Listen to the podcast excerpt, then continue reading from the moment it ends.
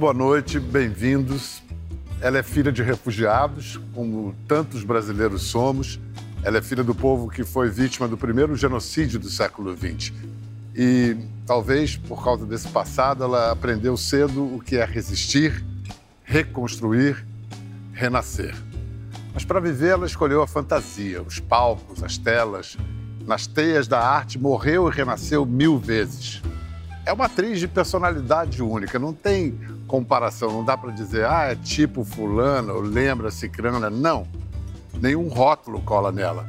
Primeiro, ela ganhou o título até honorífico de ninguém menos que Sábato Magaldi, de A Grande Trágica Brasileira. E tanto não ficou né, refém desse elogio que mais tarde se consagrou com uma explosão do humor, de beleza singular, para além de padrões.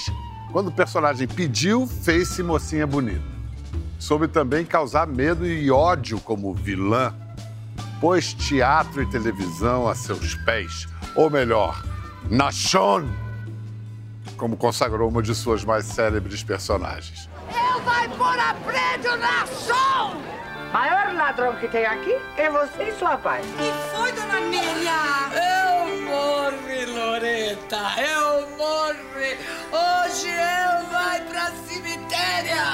Aos 82 anos, quase 70 dedicados à arte de interpretar, ela se apega a uma sábia insegurança de estreante, ou melhor, a uma desconfiança de veterana sábia.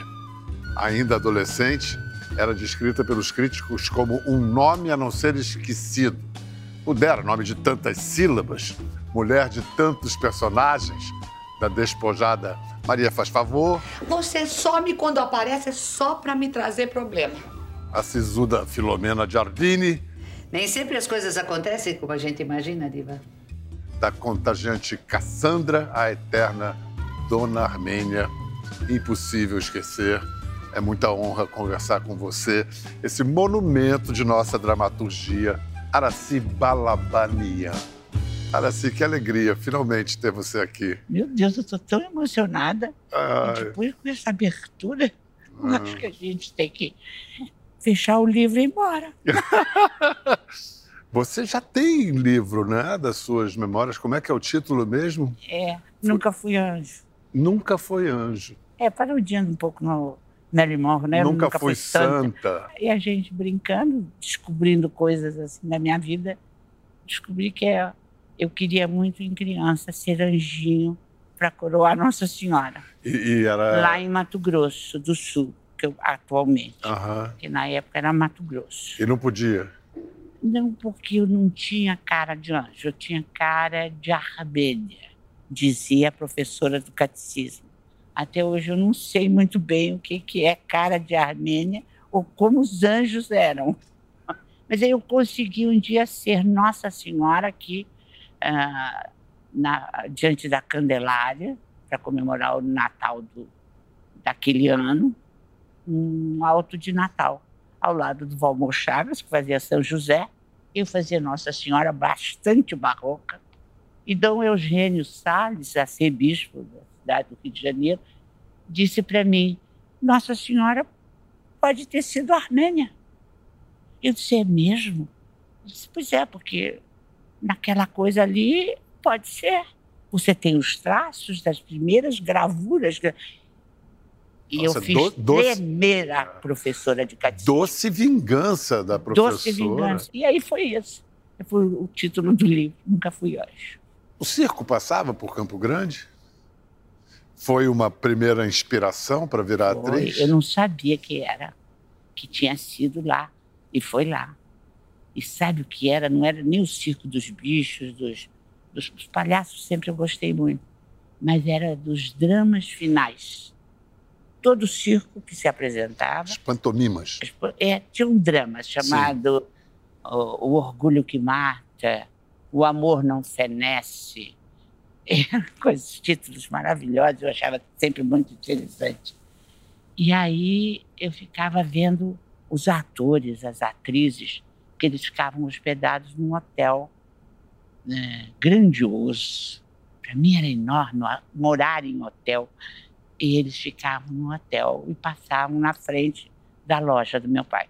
Meu pai era comerciante. A loja do seu pai vendia o quê? Calçados, malas, pastas e, e, e já tínhamos público que vinha buscar rapadura, mas nós não vendíamos rapadura. Era essa Campo Grande que eu achava o melhor lugar do mundo. E quando tivemos que mudar, porque os irmãos mais velhos estavam precisando estudar, entrar em faculdade. Foram para a capital São Paulo, São, São Paulo, Paulo, capital. E eu chorei muito, os cachorros correndo atrás do trem. Eu achei que a minha vida tinha acabado naquele Com 10 anos de idade. Com 10 anos de idade. Aí, quando eu entrei num domingo anoitecendo na Estação da Luz, para mim, eu acho que foi a coisa mais linda, a visão mais linda que eu tive na minha vida. Essa capacidade de maravilhamento já já devia ser uma característica de uma, do talento de uma atriz, de viver essas coisas com, com essa intensidade. Muita intensidade. Quantos anos você tinha quando você ouviu a tal palestra do Augusto Boal que despertou de vez a sua vocação? 14, 15? É isso. Isso. Eu estava no colégio, eu estudei num ótimo colégio em São Paulo, que fazia nos finais de semana. É, um aluno propunha alguma coisa, a professora de português fazia esse trabalho. E eu trouxeram, porque era um espetáculo do Boal tinha dirigido no Teatro de Arena, que era Ratos e Homens, do Sandbeck. E era uma coisa, um sucesso extraordinário. E o Boal foi fazer uma palestra. Só que aquela coisa, quando tá, terminou a palestra, ele querendo ir embora, tinha alguns alunos, e entre eles eu, que não deixávamos o Boal embora, e uma ansiedade, querendo mais, saber mais, saber mais.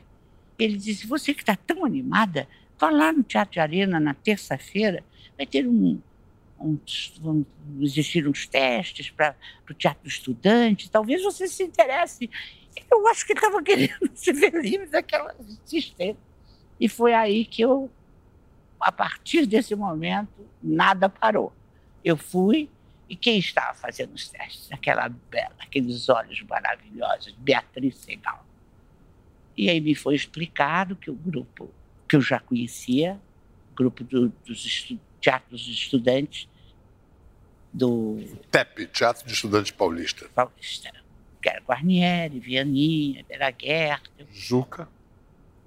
Juca de Oliveira. Juca já foi depois. Foi depois. Juca, eu vou encontrar com ele aí. Daqui a pouco. Daqui a pouco. É. E aí fizemos os testes e eu passei no teste.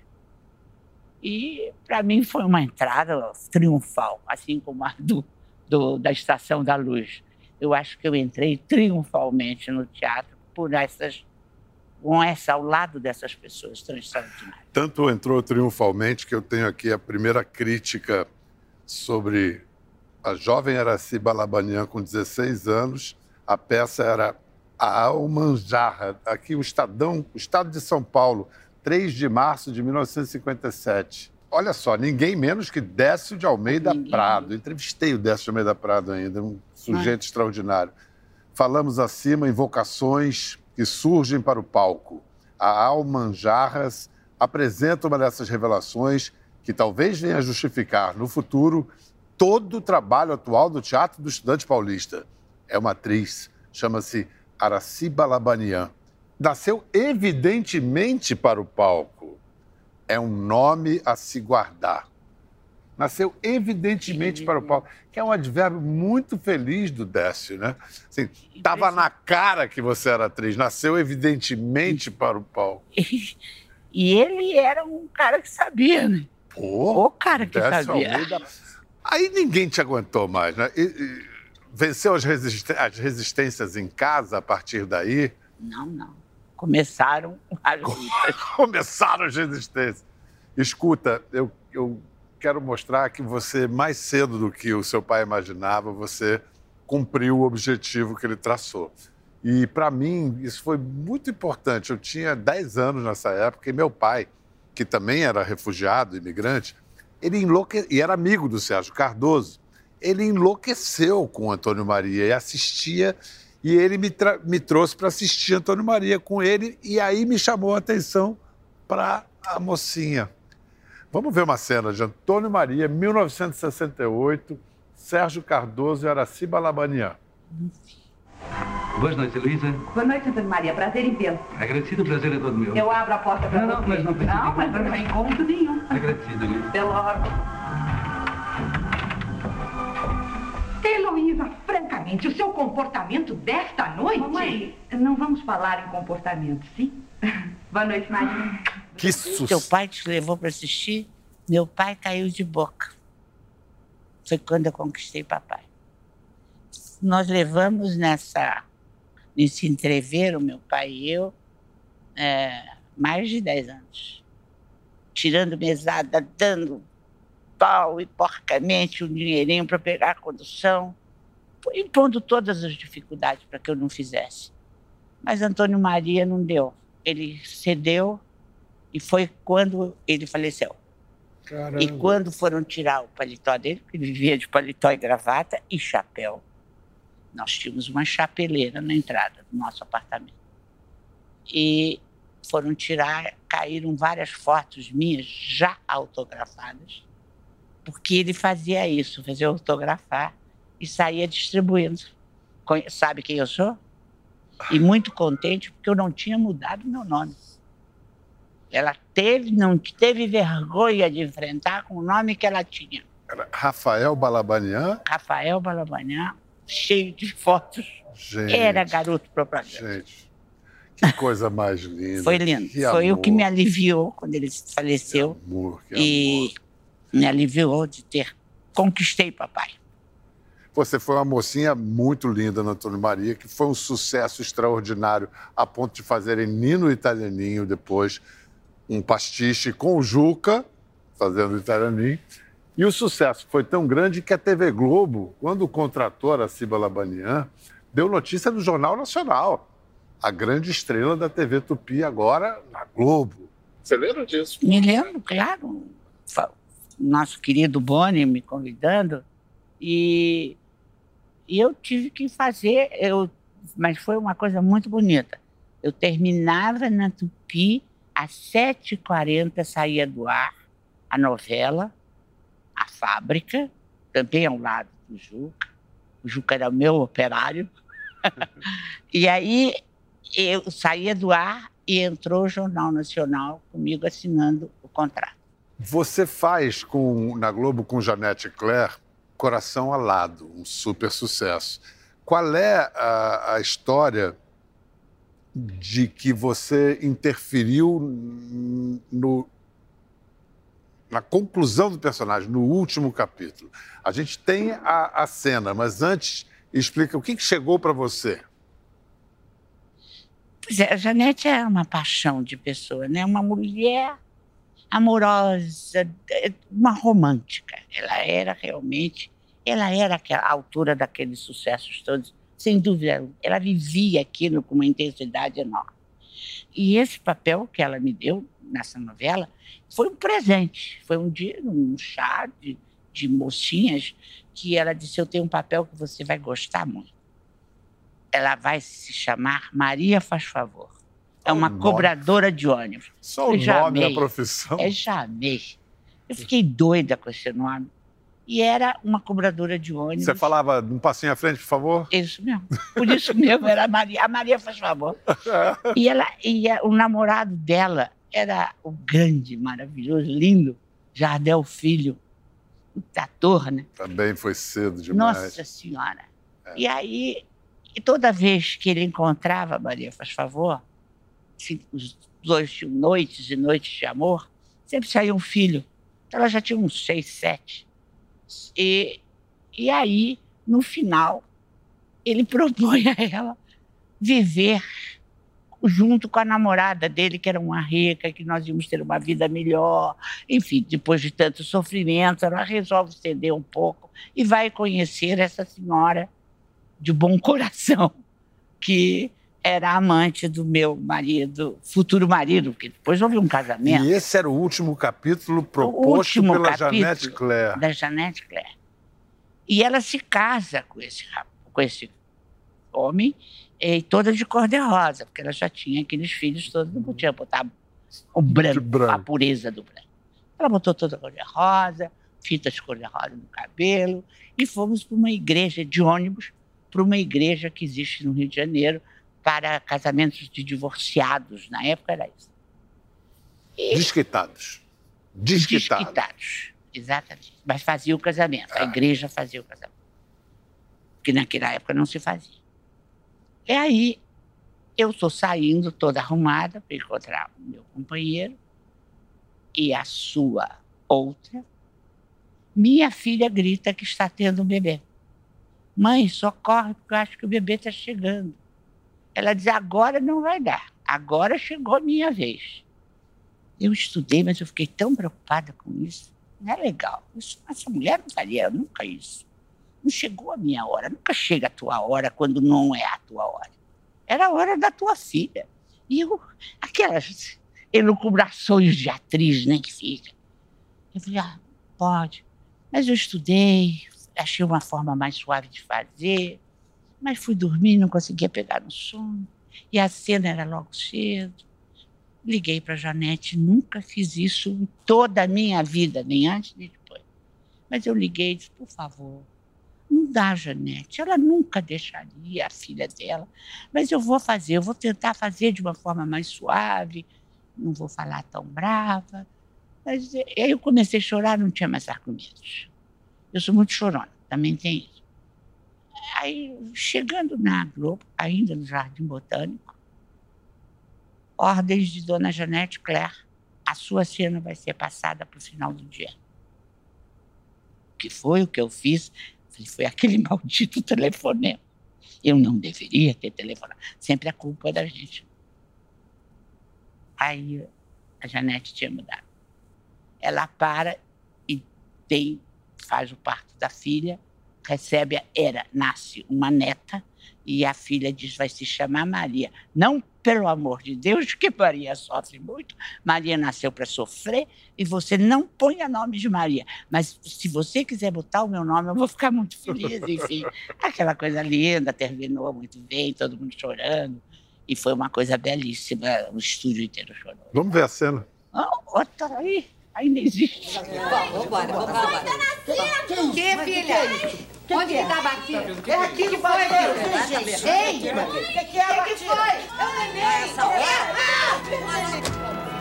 mamãe tá aqui. Calma, não tem nada que ver. Espera aí. Calma, filhinha, calma, mamãe chegou. Pronto, vamos. Calma, filha, ajuda. Aquela respiração que te ensinaram, filha. Aquela, como que é do cachorrinho que faz... Assim, vai, cachorrinho cansado. Faz, faz.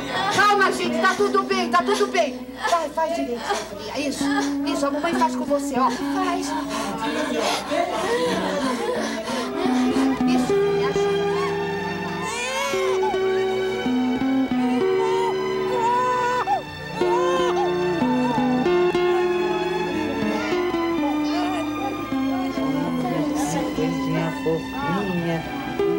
Ainda está aqui, Maria? Você não tinha que estar lá no cabelinho nos clubes pra ver seu marido sair não sei pra onde? Que ele vai não sei fazer não sei o que, o seu marido? Ô, Maria! Ah, seu Zé, eu não vou, não.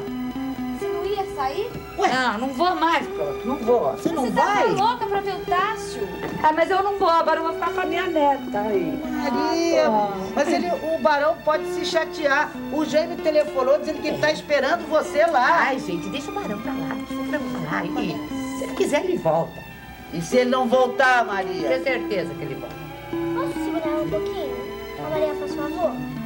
Filha, pelo amor de Deus, Maria. Maria só. tava chique, né? Nossa, muito, Como ela tava chique. muito linda. Maria faz favor, era o que hoje se chamaria uma mulher empoderada. É, esse neologismo aí que a gente importou né, do inglês. é. Mas você, como mulher, né, na sua vida, você também só fez o que quis sempre, né? Acho que sim. Eu fiquei muito triste outro dia. Aliás, eu perdi grandes amigas agora, nessa semana. E, e me deu uma tristeza quando eu vi eh, a morte da Ilka Soares. Depois Marilu Bueno. Depois Maria Lúcia Dal. E eu li do Joaquim. Ferreira Santos, é, mulheres que viveram como quiseram. Ele ainda citou Leila Diniz, mas a Marilu enfim, me deixou muito triste. Seu assim, não casou e não teve filhos. Eu disse, isso é uma, isso é uma, é uma falha de caráter, isso é uma falha. De... O que, é isso? O que quer dizer? O que, que significa uma mulher que não casou e não teve filhos? Mas viveu intensamente. Precisava ter ali alguma coisa referente a isso, porque deu a impressão que a Marilu, que foi a única ali de todos que não tinha se casado, não tinha vivido. Me deu essa sensação. Você fala com autoridade sobre esse assunto, Também né? porque eu não casei E não teve filhos. e não tive filhos. E viveu intensamente. E vivi intensamente e tenho um monte de crianças na minha vida. Eu tenho bisnetos. E quando eu disse não posso me casar ou não quero me casar, eu não tinha condições de conciliar a minha vida de atriz, já que eu tive tantas dificuldades antes, com o marido. Porque se o marido fosse da profissão, havia uma disputa. Se não fosse da profissão, havia o ciúme. Enfim, eu não tinha tempo. Não tive tempo, mas amei, fui amada. Enfim, e hoje em dia morreu, não se casou e não teve filhos. Ou seja, não viveu. Vamos botar então o oposto, mas viveu intensamente. E mais, você além de netos e bisnetos, você, para qualquer um com mais de 50 anos, você tem um quê de Xuxa. Vamos lembrar, Vila Sésamo? Ah, nossa Xuxa!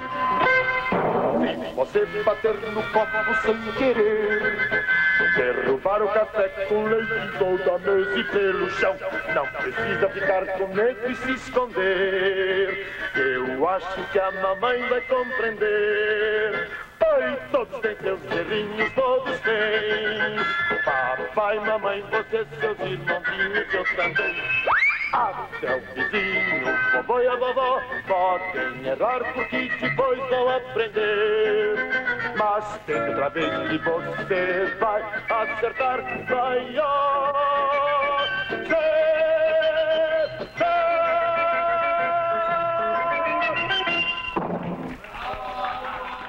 Uma graça de programa. Eu estava observando aqui, me corrija se eu estiver errado. Tinha você, Armando Bogos, que aparece, Sônia Braga. Todos estavam no elenco do Hair. Você também estava no elenco do Hair. Ademar Guerra. Nós éramos da turma. Nós éramos da turma do Ademar Guerra. Então você estava no elenco de Hair, ficou peladona lá com todo mundo? Não fiquei peladona. Você não ficava peladona? Todo mundo ficava Esse peladona? foi meu grande trauma na vida.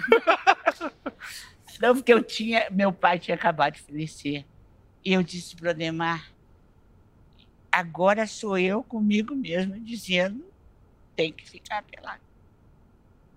Não tenho mais desculpa de papai, de mamãe, de nada. E aí? E aí? Ele falou, é, agora vai ter que resolver sozinho. E aí, o Ademar, por uma questão de concepção, ele não deixou nenhum ator conhecido, já conhecido, ficar nu. Porque aí haveria uma inversão de, de valores ali na, na hora do nu, que era uma cena religiosa, né? Era uma, uma ode a Krishna, né? Que as pessoas se despojavam das suas roupas e jogavam flores. Sensibilidade dele, hein? É. Porque falando em moralidade, já, você teve um momento que sofreu esse es- estigma incrível, pensando em hoje em dia, que você era virgem. Certos papéis você não podia fazer porque você era virgem. Realmente isso não me preocupava. e as pessoas estavam muito preocupadas com isso. E eu brinco muito, isso era preocupação do teatro brasileiro, era a minha virgindade, a minha emoção, porque Mas tinha o que é? É virgem, é careta? O que que era? Stanislavski é um grande teórico, você Sim. sabe, mas para o público, é o teórico de teatro que a gente tem que viver intensamente. Buscar emoções. na- ah, Isso. E aí foi dito, ela é lindo, ela é- tem talento, mas a emoção não chega. Eu já até pensei em parar na rua, papai já tinha me dado um carrinho, parar um carrinho, ver um rapaz. Mas eu disse, não é por aí, não é isso. E como foi, afinal, essa, es- extraordinária, espe- esperada primeira vez? Com quem? Quantos anos você tinha? Juro por Deus, que foi num hotel com, com uma história minha grande, muito Aham. séria e tal. E eu nunca saio para tomar café da manhã, porque acho bobagem, acho melhor dormir mais um pouco.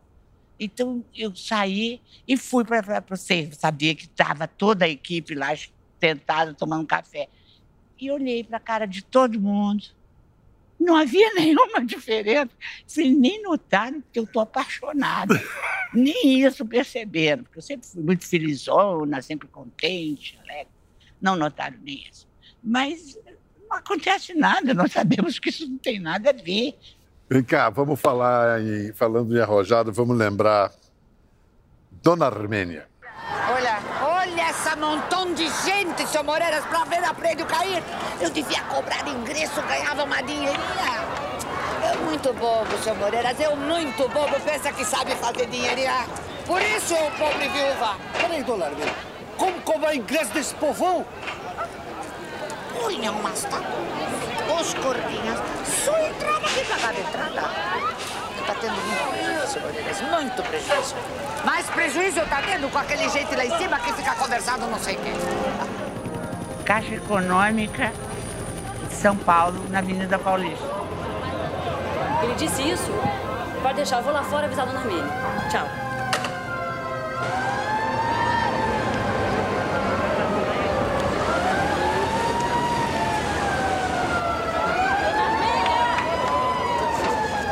Dona Armênia, da diretoria pediram para a senhora suspender a implosão por enquanto. Parece que surgiu um fato novo. Como surgiu, ah? Implosão de hora marcada, eu perdendo Essa Renata pensa que que é? O Renato tá lá em cima numa reunião com a Maria do Carmo e os acionistas. Desce, senhora Renata! Eu vai pôr a prédio na chão! E aí virou uma expressão, né? Na chão. Você, é, o sotaque foi só lembrar de como seus pais falavam, né? É, Eu aprendi ah, o armênio, a ler, escrever. Ah, tá, você falou, armênio. sim, sim. E, mas essa, esse sotaque, a, a história do Silvio de Abreu, querido amigo meu, que eu ia fazer uma húngara, que era porque a gente estava lembrando da Marika Gidali, que é muito nossa amiga do Balé Estágio. Nós íamos fazer uma húngara, mas quando estávamos fazendo a pesquisa, ele falou, ah, faz uma armênia, porque mãe é tudo igual. Eu falei, tá. Aí eu fui buscar. E esse, esse sotaque era um som que eu ouvia das conversas do meu pai com os amigos, da minha mãe com os amigos. E sabia mais ou menos ah, por que, que eles trocavam os gêneros, né? É, é porque não tem em armênio, não há um artigo determinado, né? Ah, então, era a menina ou menino. E aí, a- a- os filhinhos dela viraram as filhinhas, às vezes eram as filhinhas, às vezes eram os filhinhos. Eu não existe, a não ser na língua portuguesa. E aí saiu a prédio na chão, porque não dava para falar ão. E as meninas, as filhinhas, viraram meninas. E isso virou uma coisa que eu acho que hoje não seria aceito, né? seria absolutamente incorreto chamar os meninos, os meninos lindos, de minhas anjinhas, minhas filhinhas. E Dona Armênia fez tanto sucesso que teve bis, né? Teve outra novela com Teve ela. outra que fez. Deus que- nos acuda. Deus nos acuda. É. Porque achava o Silvio que tanto fazia mudar de mãe. Aí mudar de mãe faz a mesma que agradou tanto. E deu muito certo também. Aí as filhas é que saíram, os filhinhos é que saíram do caminho certo. Mas foi um grande sucesso e eu ouvi muitas críticas, principalmente da colônia armênia, que os armênios não falam errado desse jeito, não. E uma vez eu estava com a Leilane Neubar, olha que tempos bons Aham. que nós vivemos na Avenida Atlântica, e ela com um fantástico gravando hum, a Dona Armênia, o sucesso da Dona Armênia, e eu lá preparada com os meus filhos para gravar umas cenas. Aí veio um casal, se aproximou e disse: o homem chegou para mim e falou: Você é muito ignorante, você não sabe falar direito armênio, ele não se mete, não mete, não mete. A mulher, cala a boca, cala a boca, cala. Os dois com sotaque terrível.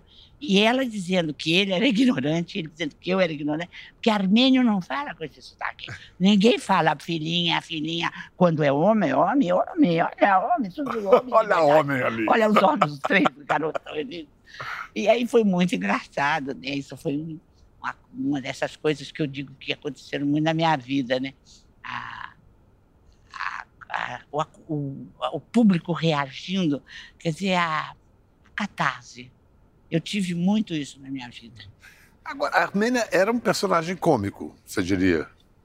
É, eu tentei levar para esse lado, não havia Não, porque- nenhuma intenção de Não. fazer um dramalhão sobre essa mulher que gostava de Eu pergunto porque quando você foi convidada para o Sai de Baixo, você mesma estranhou. É, o Silvio queria muito que eu mostrasse para o público o meu lado engraçado. Porque Ele disse assim: você é uma pessoa tão mais divertida, você só faz dramas, tragédias. Tra, vamos fazer um pouco de comédia, brasileira. vamos rir um pouco. E foi muito o Silvio que mexeu com isso. O Silvio é muito meu amigo também. E ele, ele queria que eu mostrasse esse lado. E aí foi por isso que me levaram para fazer Sai de Baixo. Sai de Baixo. Aí o Sai de Baixo eu sofri horrores. Por quê? Porque tem uma coisa que meu pai me corrigia muito. Que eu ia contar uma coisa, eu ria ou chorava antes de concluir a coisa. Meu pai falou: espera, conta e depois você sente. Já revelando o que eu ia ter. E aí eu pedi para o Daniel para sair. Nessa época o Daniel ainda estava dirigindo. Eu disse, Daniel, eu tenho que sair porque eu não estou não tô correspondendo. Ele falou, por quê? Eu, eu- o outro começa a falar, o principalmente o Miguel Falabella, o Tom Cavalcante, que faziam improvisações. E era, na hora eu não conseguia me controlar, eu chegava a me unhar toda. E aí ele disse, ah, ri. Você está com vontade de rir? Ri. Virou, ou, como diz o próprio Miguel, né, em declarações, que eu fechava a, a piada, né? A piada era fechada por mim. Essa aqui terminou a, a- a piada. E foi isso que aconteceu. Porque eu não tive condições de fazer graça né, diante deles. Como, por exemplo, nessa cena. Eu tô pela estampa contigo faz seis anos, compreendeu? Eu peguei aquela tua conversa na extensão, ela com uma amiga. É, a moda agora é genética, é DNA. Estou querendo cruzar um galo com uma coruja e criar um pinto que fique em pé a noite inteira.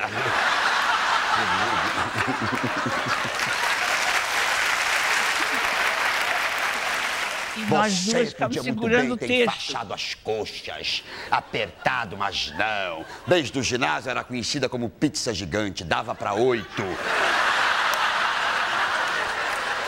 Regateira.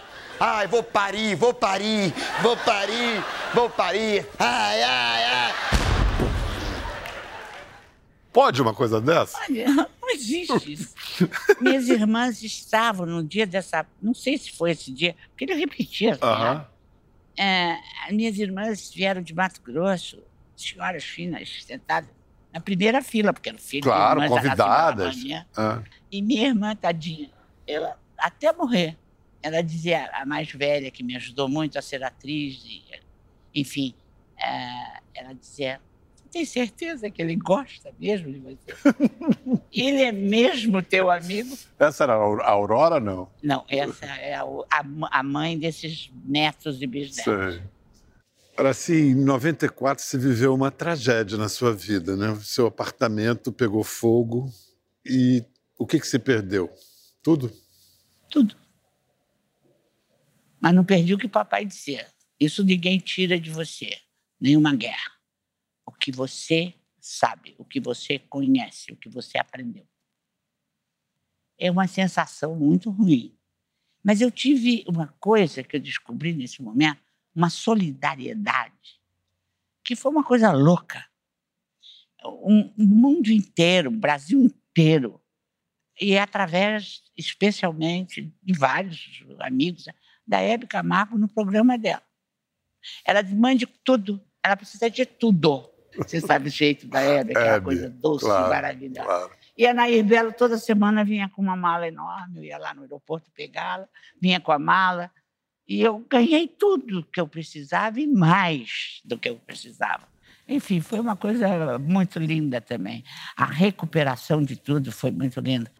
O que você está projetando, Horaci? Você vai quer trabalhar, vai fazer o teatro, vai fazer televisão, está esperando convites?